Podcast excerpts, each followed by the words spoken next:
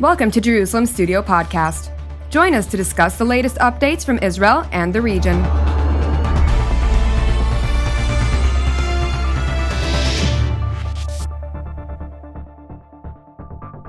Shalom and welcome to Jerusalem Studio. In the Middle East, as presumably almost anywhere else, nothing succeeds like success. Also, values are of very limited value.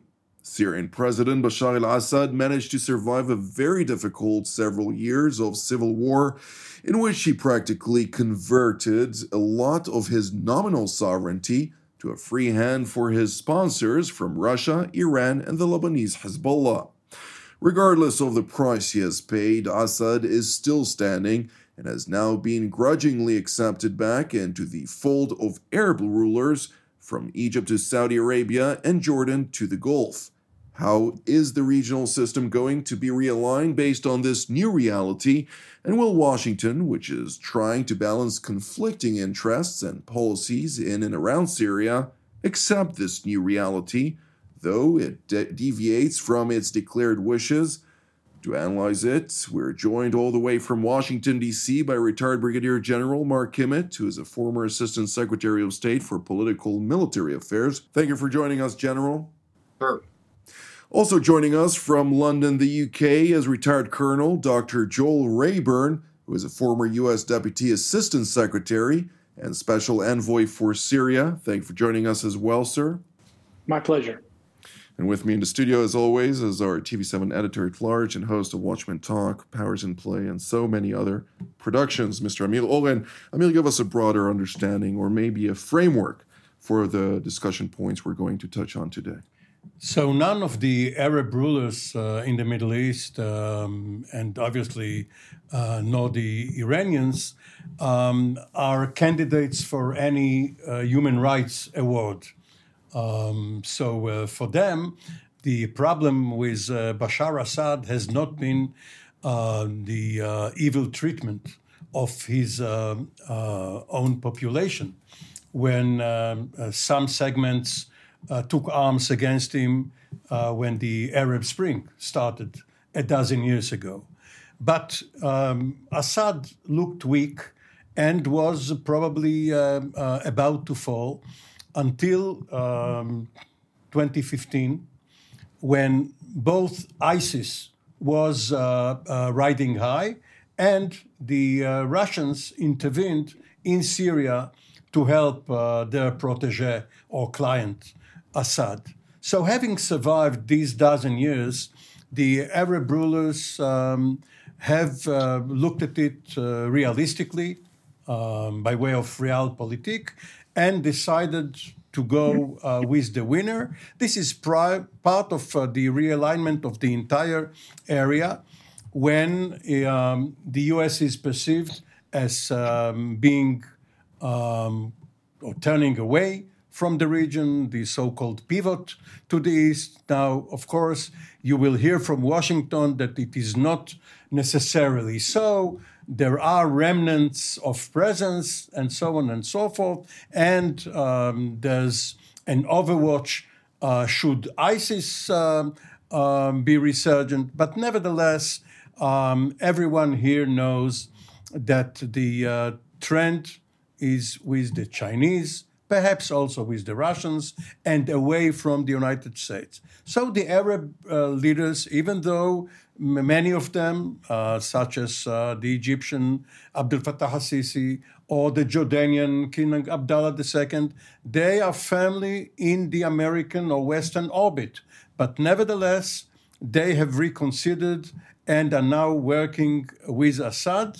And Israel should uh, reconsider the situation too, uh, because Assad um, had a sort of practical immunity from Israel uh, because he was seen as the lesser evil. But if he turns against Israel now that he feels overconfident, uh, the Israeli view may also change. Not necessarily the lesser evil, but the known evil, which is something that can be dealt with. Uh, General Kimmitt, we'll uh, start with you. How, how do you regard currently the state of play vis a vis Syria? Well, I think Amir uh, gave a pretty good laydown, uh, may have neglected to talk about the role where Turkey plays in all this as well. Uh, Turkey obviously is holding a significant and the largest number of Syrian refugees. Uh, Erdogan has just been reelected. One of his campaign promises, in fact, both the candidates' campaign promises, was to start moving those Syrian refugees back in. Uh, and if Assad agrees with that, uh, and they can come to some sort of condominium in that regard, uh, you, you recognize at that point that practical realpolitik is starting to overwhelm uh, Assad's records over the uh, record over the last uh, 15 years of slaughter. Uh, I think at this point, the only country that is not embracing this notion of realpolitik may well be the United States. Right. Uh, the United States State Department has been quite vocal about uh, condemning uh, any normalization with the Assad regime. And I'd like to ask you, Dr. Rayburn, uh, as uh, somebody who's uh, closely also dealt with uh, Syria, as has, of course, General Kimmitt, but dealing with the Syrian file for quite some time, H- how do you look at the current development? where the United States is the only one, basically, who has still sway over this region that is unwilling to see uh, the Assad regime normalize its relations with any uh, country in the region? Well, actually, I don't think that's accurate. Uh, the entire European bloc remains, uh, uh, you know, so uh, it's politically isolated from from the Assad regime, or the Assad regime is politically isolated from it. So the United States is not alone here. Um, I, I, would say I would take issue. Um, here's where I would disagree with Amir. Um, what what we're in is a, a, a period of unrealpolitik in, uh, in, in the Arab capitals, because normalization uh, simply cannot work. We know it can't work because it's been tried before repeatedly, not just with Bashar al-Assad, but with his father's regime as well. The nature of that regime doesn't change. This normalization outreach from the Arab capitals uh, to Damascus is a movie that we've sat through before, and we know where the ending is. The ending is that Assad doesn't fulfill any of his commitments. He just continues to facilitate the IRGC and Hezbollah, creating um, a bigger and bigger uh, military threat against Israel, against Jordan, and so on, on uh, on Israel's northern border. And and the whole thing will collapse of its own weight at a certain point. point, and that'll particularly be true um, if the United States doesn't revoke its uh, its Caesar sanctions, because th- that prevents any Gulf country from having illicit economic relations with Damascus. And that's all that Assad wants out of that relationship, really. With some political legitimacy, I think he believes he gets, but he's already pocketed that. So uh, the only thing that's left for him is, is the money. And the money uh, from the Gulf can only come to him now under the table. And that's not enough to stabilize him. I mean, the last thing is, and uh, General Kimmitt's absolutely right, Turkey is a big factor in all of this. And, and to be honest with you, the uh, Turkey's interests in Syria are incompatible with those of the Assad regimes those, those refugees are not going back while the Assad regime uh, uh, can uh, can touch them, and and uh, we're we're just sort of in a in a stalemate along those lines. So I, I don't think there's going to be a an Ankara Damascus normalization anytime soon. Now, uh, Joel uh, just mentioned the term stability, and when you listen to the um, various declarations of the Biden administration spokespeople, um, they are involved in contradictions because they want stability in the region, but they are also willing for that stability to be bought at a price. Um, they had the same reaction to the uh, Saudi Iranian rapprochement under uh, Chinese auspices. Yes, they have uh, blessed the stability that this uh, will bring, even though they didn't like the Chinese um, uh, auspices. Now, this is the stability that you usually see at cemeteries. If you look at Syria, of course, if uh, if you want to get stability and and uh, the peace and quiet of cemetery, Assad is your best bet. Indeed. Well, uh, just to interject about what uh, Dr. Rayburn uh, noted earlier, I agree that Europeans are indeed backing the United States in the Caesar Act against uh, the Assad regime, but I don't see any of them acting against any of the Gulf nations, uh, bringing the Assad regime back into the fold at this stage. Uh, and I did uh, used two words in my statement saying hold sway over the Middle East, uh, which is uh, the emphasis. The United States still holds sway over the Middle East, while the European partners, except for some economic uh, investments uh, in the region, are not as heavily invested and uh, capable of shifting or moving the sands over. when we're talking about Middle Eastern policy, General Kimmitt, I'd, I'd, like to hear your perspective on this, since to what degree uh, do you see uh, the interests of uh, the, the Sunni camp, if you will, the GCC or the Gulf uh, Cooperation Council, actually align itself with uh, bringing the Assad regime into the fold, considering the close relations Assad has both with the Islamic Republic of Iran and regardless of any rapprochement between Saudi Arabia and Iran, there is no any love lost in that relationship, uh, nor is there any you know uh, keen interest on further bolstering uh, relations beyond uh, the the current capacities with Moscow. Yeah, I, I think that uh, it is a remarkable event. This is the man that 10 years ago called the Arab leaders half men. There is no love lost uh, between, uh, as you would say, the Sunni camp and Bashar al Assad. so I think you've really got to consider the motivations in the first place, why they're reaching out, and was this done at their urging or the urging of China? It may simply be a realization by the Gulf bloc that uh, or as the old saying goes, keep your enemy close, uh, keep your friends close, but keep your enemies closer. Uh, it, it, it simply may be a matter that the Gulf countries believe that these issues that Joel brought out, which is over 40 years of Iranian support uh, for Hezbollah, uh, 40 years of support for uh, the uh, Damascus regime, uh, has got to come to an end. And it perhaps may be that they believe the best way is by grabbing Assad and bringing him closer. But I agree with Joel as well that this has been tried before.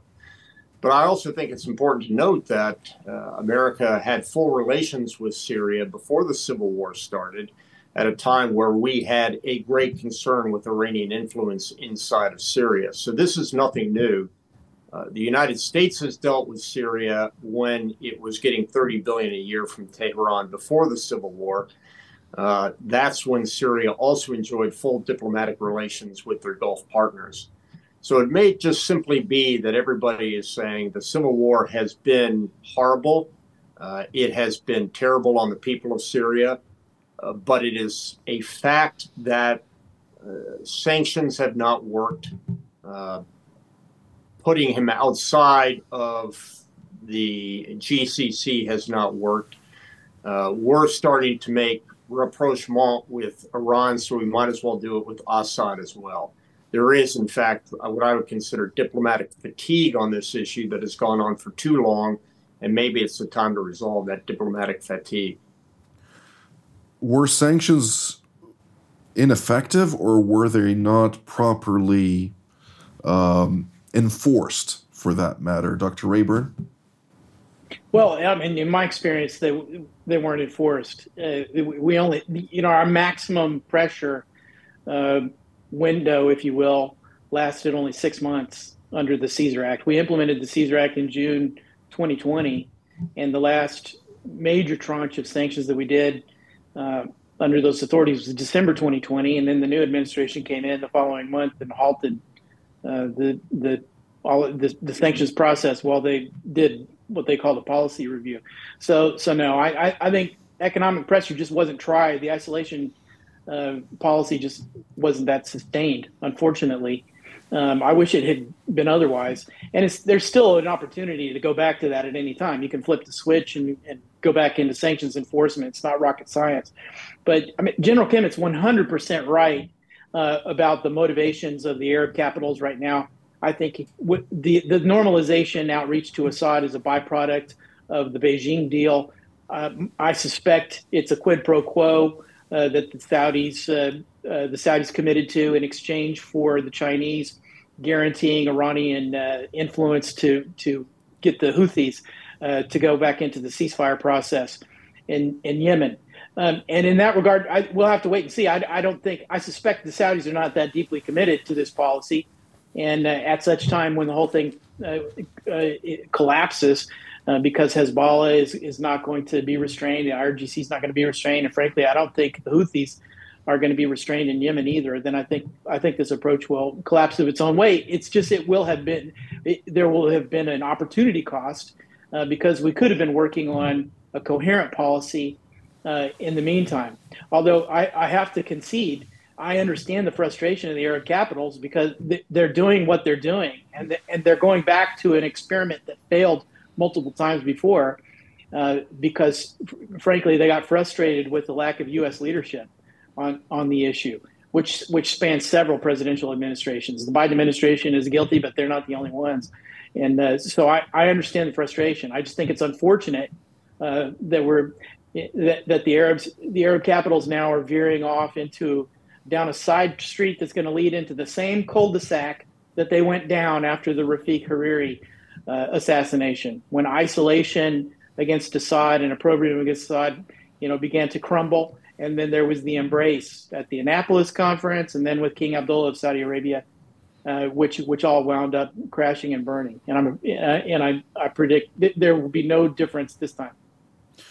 General Kimmitt, uh, just uh, a couple of weeks ago, when uh, the Middle East uh, Institute hosted uh, the U.S. Uh, Undersecretary for Policy and Strategy, Dr. Kagan, you asked her about particularly the investment or the um, fact that while DoD, the Defense Department, is very much uh, involved in the Middle East, you don't see as much uh, interagency involvement, including from State Department and other angles of uh, U.S. government. Uh, is this an indication that uh, the United States is not truly interested in getting involved in the Middle East?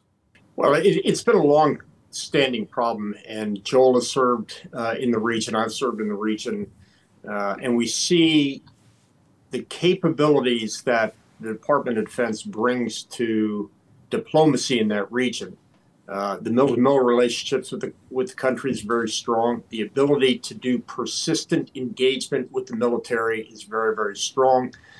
Uh, but unfortunately, when you have that as your effective policy, that the Middle East policy will be run by the Pentagon, when the Pentagon then says we're pivoting to Asia, uh, that's a very, very distinct message that is being sent to the Middle East. That uh, and what I was suggesting in that question is if we could have diplomacy take the lead in that region, the way that President Biden said our national security would be led by the diplomats, uh, we might have a better outcome as the military transitions from the Gulf uh, to uh, the Far East, something that I don't think we're doing, but that is certainly the perception among all the capitals. Uh, one point I would make as, as a sidebar, we, we talk about the policies that haven't worked very well. Uh, the United States has had some pretty interesting policies with Syria over the years. Uh, I'm old enough to remember when we fought side by side with Syrian troops attacking Saddam Hussein in the first Gulf War. So we have demonstrated quite a bit of flexibility that we were actually in combat together with Syrian troops at one time. And then we were having Obama threatening uh, bombing strikes into Syria another time. Now, certainly different, uh, certainly different people in charge between Hafiz al-Assad and Bashar al-Assad. Uh, Bashar is an apple that fell too far from the tree, but Syria is Syria, and the policies their policies have been consistent for the past since the since the Iranian Revolution. Uh, it just seems that American and Western policies have changed significantly, and now we're seeing the Gulf policies change as well. Well, of course, I noted in my introduction to today's program that the Assad regime has pretty much forgot, uh, uh, forfeited his own sovereignty uh, by allowing Russia and Iran to enter into his theater and, and basically uh, take the leading role uh, in uh, dictating basically Damascus's uh, foreign policy, at least uh, from Moscow's perspective, uh, which changes, of course, the whole perspective of U.S. policy, especially also during the Obama administration. Leading from behind, I don't think that is necessarily the way you want to go about things here in the region, uh, but that's uh, for a different uh, program altogether. the executive branch, yes, sir. Yeah, Jonathan, I just ask a question. How, in fact, do you believe that the Syrian policy has changed over the last 30 years? Uh, it's pretty much has been forced into changing its uh, policies. Maybe its policies have not changed, but uh, the fact of the matter is that Moscow and Tehran have their own interests at heart, uh, while Damascus, uh, even though it, it does seem to have its own keen policy for specifics, uh, it does owe a gratitude of debt, and not just gratitude in that debt, to both the Ayatollah regime and the Kremlin in this matter. And therefore, Go ahead. Well, may I uh, humbly interject uh, with a wild theory? Americans love lines on the map, perhaps starting with the Mason Dixon line. The 38th parallel in Korea, the 17th uh, in Vietnam. And right now, what you have in Syria is uh, west of Euphrates or the valley and east of the river. East of the river is the main priority of CENTCOM um, in, in Syria. Of course, Syria itself is only second priority to the Gulf or to the uh, sea lines of communications. West of the Euphrates is a Russian domain. There is a deconflicting mechanism, but nevertheless, it is obvious that the Russians, because they want their naval bases and their uh, air force base at Khmeimim, and they want to uh, guard the Assad regime, they have been given almost a free hand to do what they want between the Mediterranean and the river, while the US concentrates on the other side. Is that a simplistic approach, Mark? Well, I, I, would sort of look at it. First of all, I agree with you, but the point that I would make is that the introduction of China into uh, the situation, along with Russia, I don't think are necessarily situations that have caused Assad to change his policies. In fact, one of the reasons they're in there is because they're able to amplify Assad's policies. They've been able to keep him in power and they've been able to allow him to continue his policy of fighting the civil war, allowing the IRGC to maintain a presence inside there, and uh, maintaining Iranian influence. So, uh, our pro- our it must be considered that uh, what the West has on offer uh, is completely different from what China and Russia have on offer, and now what the Gulf states have on offer. All of these allow uh, Assad to stay in power when the West is trying to change his regime and hence change him from being in power. Dr. Rayburn, uh, I'd like to hear your position on this as well. And of course, uh, if uh, you may also highlight uh, the fact that while the Biden administration is lagging behind and is not necessarily uh, very successful uh, in its current relations with the GCC, with the Gulf uh, countries, and Saudi Arabia in particular, uh, it seems that Congress is taking the baton here and, and is trying to uh, make uh, a change uh, with regard to U.S. foreign policy, particularly for the Middle East. Well, I think it, it's not that Congress is trying to dictate a change in, in policy. Congress is doubling down on its on its own uh, preferred Syria approach, which is mm-hmm. the, the, the, pressure approach that was encapsulated in the Caesar Act uh, that was signed into law in 2019. Uh, I think there, has been frustration in Congress over the, uh, the lack of enforcement of the Caesar Act. And then there's been the, the normalization moves that, that really accelerated after the February earthquake, I think prompted uh, the the recent congressional action, which is to essentially do uh, the anti-normalization bill uh, that the House Foreign Affairs Committee has passed um, is is essentially uh, like a Caesar 2.0. It it doubles down on the sanctions. It it extends them, uh, closes some loopholes. Um, extends scrutiny to the diversion of international aid in, into the Assad regime And, and if it passes Congress, if it passes the Senate as well, it'll pass the House, but easily. But it, if it passes the Senate as well, it will obviate any economic normalization uh, between the Gulf and the Assad regime. And then uh, there will be a strategic stalemate. And then, and then we'll have to see what happens. It look, looks to me like Assad and his patrons at that stage, they're kind of out of juice. Um, and uh, and and uh, we will have to hunker down uh, uh, for a, a, frozen conflict and, and for uh, other alternatives at uh, resolving it. General Kimmitt, you have roughly one minute to respond. Well, I, I, simply think that the Biden administration needs to consider whether they're going to sign that document or not. Look, the issue with Syria is always considered in the light of the Iranian negotiations, nuclear negotiations. This will not help if the president signs this. This will not help with our relationship with our Arab allies when they're trying to reach out and we're trying to pull back.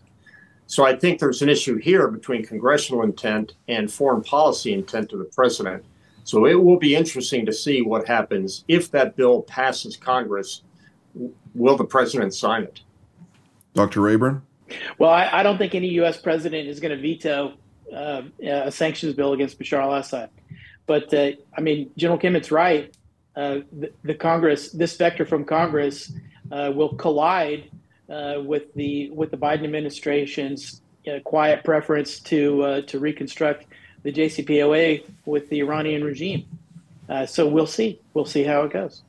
The two, the two mainstays of the Assad regime are obviously the Russians and the Iranians, but they may have divergent views on whether to let Hezbollah escalate its tensions vis-a-vis Israel. The Russians will be against it. The Iranians, we don't know yet. So this is uh, one area to focus on um, in the next uh, few months. Well, I've been fascinated during this discussion. Of course, there's much more to talk about, but unfortunately, we're out of time. I'd like to thank General Mark Kimmitt, uh, Dr. Uh, Joel Rayburn, and Mr. Oren for being part of today's panel as well. And I'd like to thank all of you at home as well. Until next time, shalom from us here in Jerusalem.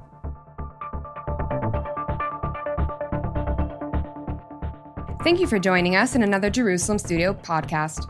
For more content on Israel and its region, we invite you to visit our website at tv7israelnews.com and follow us on social media.